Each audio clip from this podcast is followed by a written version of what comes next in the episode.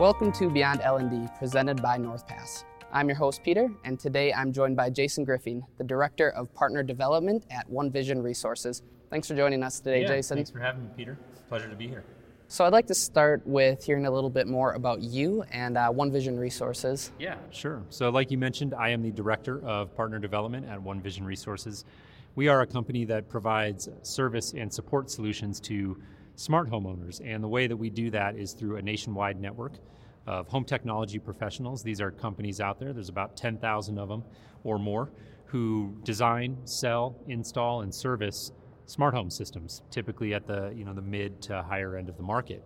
And so we partner with these companies to really help them optimize their service and support strategies in an effort to make them more profitable and more sustainable and provide their clients with a with a better service experience. So we refer to those home technology professionals as partners and my role as the partner uh, director of partner development is to make sure that we're giving our partners all of the the resources and the education and the training that they need to really make full use of our of our solution, which we, we refer to as the One Vision platform. That's great. And what makes training so valuable to uh, One Vision Resources as a company? Yeah, great, it's a great question. We we really training to us is a very very important part of our business not only just operationally in order for us to be a successful company and go out and execute on a daily basis but also as part of our brand identity. We're really big on thought leadership in our industry, and training, of course, goes hand in hand with really being positioned as, as an expert and a thought leader. So, more specifically speaking, on the, on the operational level, the home technology companies that we work with to really help them optimize their service strategies have traditionally been very focused on one time projects. And service has sort of been an afterthought, a little bit of an afterthought in the industry.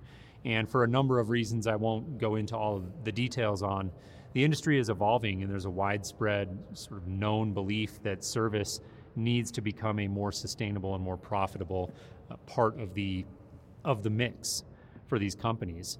What that means is these are companies who haven't traditionally spent a whole lot of time thinking about how to really optimize and fine tune their service.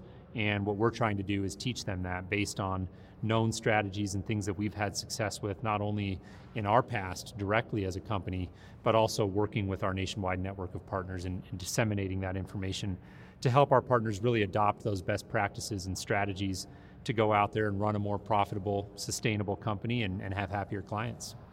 Yeah, and you mentioned that the industry has evolved, which is why One Vision Resources exists. Um, can you talk a little bit about how your training program has evolved as well? Yeah, yeah, absolutely. So as I mentioned, it's it's a big part of our operational mix is getting partners up to speed and onboarded, and there's a lot of moving parts involved in that process. And so prior, you know, going back into our into our past, we're still a young company, but when we started out, this training was really done very very manually. So a lot of video conferences, PowerPoint presentations, PDF handouts, reviewing on calls together. So, really, a very manual process, very time consuming. And we've got a very valuable team of really highly skilled people who are spending a ton of time on calls going through materials over and over and over again. And so we realized very quickly that we needed to sort of flip that around and, and get some of that mechanical stuff put into a, a format that's more automated and allows us, A, on our side, to save time by not having people repeating the same information over and over again, but also make it more convenient for our partners who don't have to be scheduled to be on a call with us at a certain time of day. We can assign them a course through our LMS, through NorthPass, and they're able to access that material on their own time, uh, self paced, and we can, of course, go in the back end and track through the reporting to check in on their progress and keep them accountable for working through that so that we all win. Everybody's saving time and we're moving through the process more efficiently and I, I would argue more, more effect- effectively as well.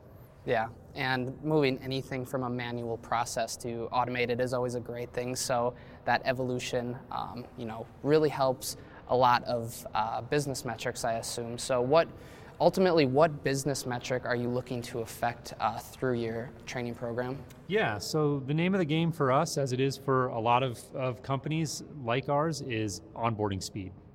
We really need to get our new partners brought in and up to speed on all of the components that make up the One Vision platform as quickly as possible.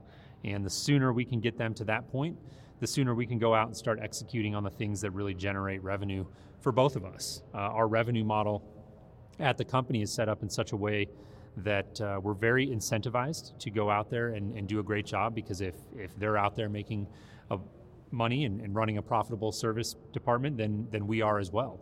So we all have a vested interest, our partners as well as, as us at One Vision, in getting that partnership off the ground and running smoothly as, as quickly as possible. And so automating the training process has really helped us do that because not only are we speeding up the process in, in and of itself, right, by simply by the act of using a learning management system. But what it's also allowed us to do is, is take a step back because we're not spending so much time on those calls doing manual training.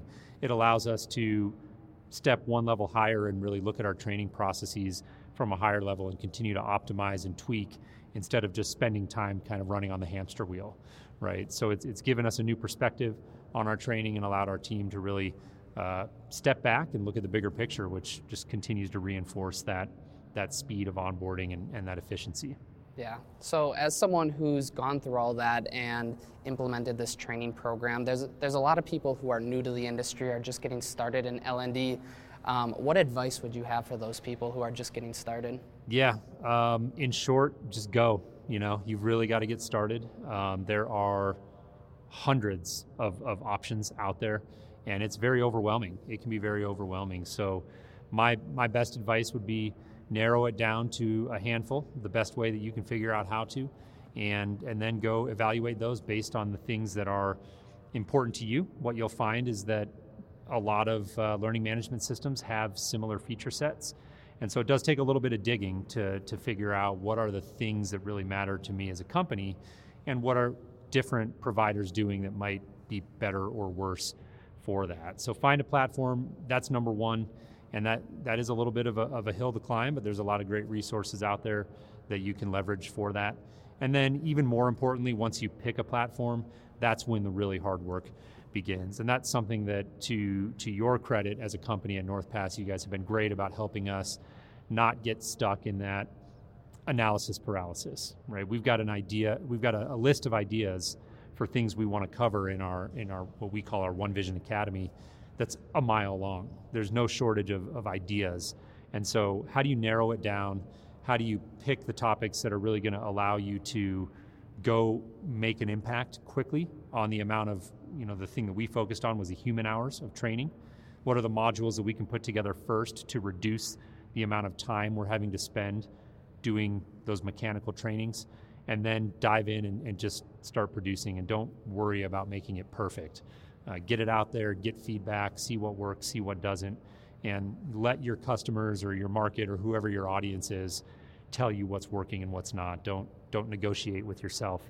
Uh, just get out there and start producing. Yeah, and how do you how do you approach that prioritization? Because everyone has a list of a million things that they want to do, but at the end of the day, you can only do so much. So how do you find that balance? Yeah.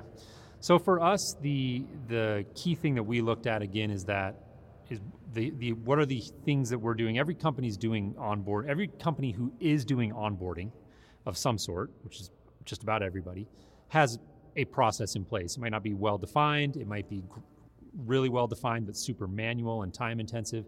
But whatever that process is, in my opinion, that's where you start. You look at that process and you say, what are the pieces that we could move out of doing manually and instead put those into an automated platform. And then what do we do with those hours that we free up, right? Because you're freeing up a bunch of time.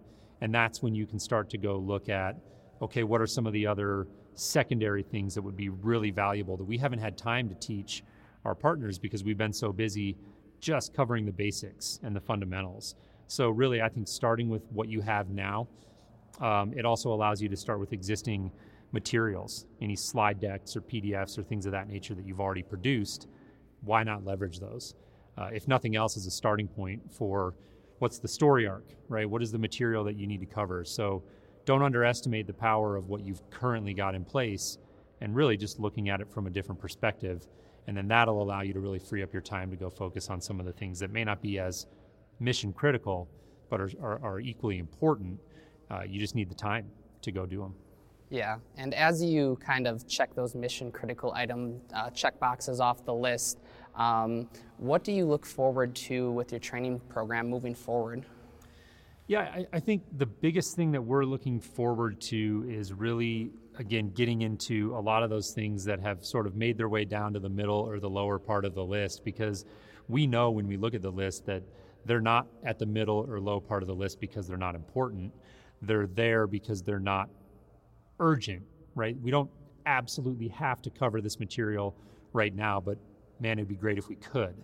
And that's what I look forward to being able to tackle once we've got our onboarding process more automated and we can move to phase two, which is using that time that we've freed up to really, A, take a hard look at our onboarding process, right? Now that we can see the forest for the trees a little bit and, and step up from that ground level hum of just constantly running on the, on the hamster wheel, right? And, and take a step up, look at the process, make sure we're, we're fine tuning it, and then getting to some of those other topics that we haven't been able to get to that we know are super valuable from our experience and are very powerful strategies uh, that we haven't been able to really give the time and attention that they need because we've been so busy with the manual training process. Yeah, and I think that's a struggle for everyone is just getting the foundation built and then going from there. You know, once it's built, how do you improve it and how do yeah. you continue to improve it? Um, so, yeah, one of one of the other things that we're really excited about that we we had a, uh, a, f- a friend of our CEOs do some consulting for us, and he's got a lot of experience in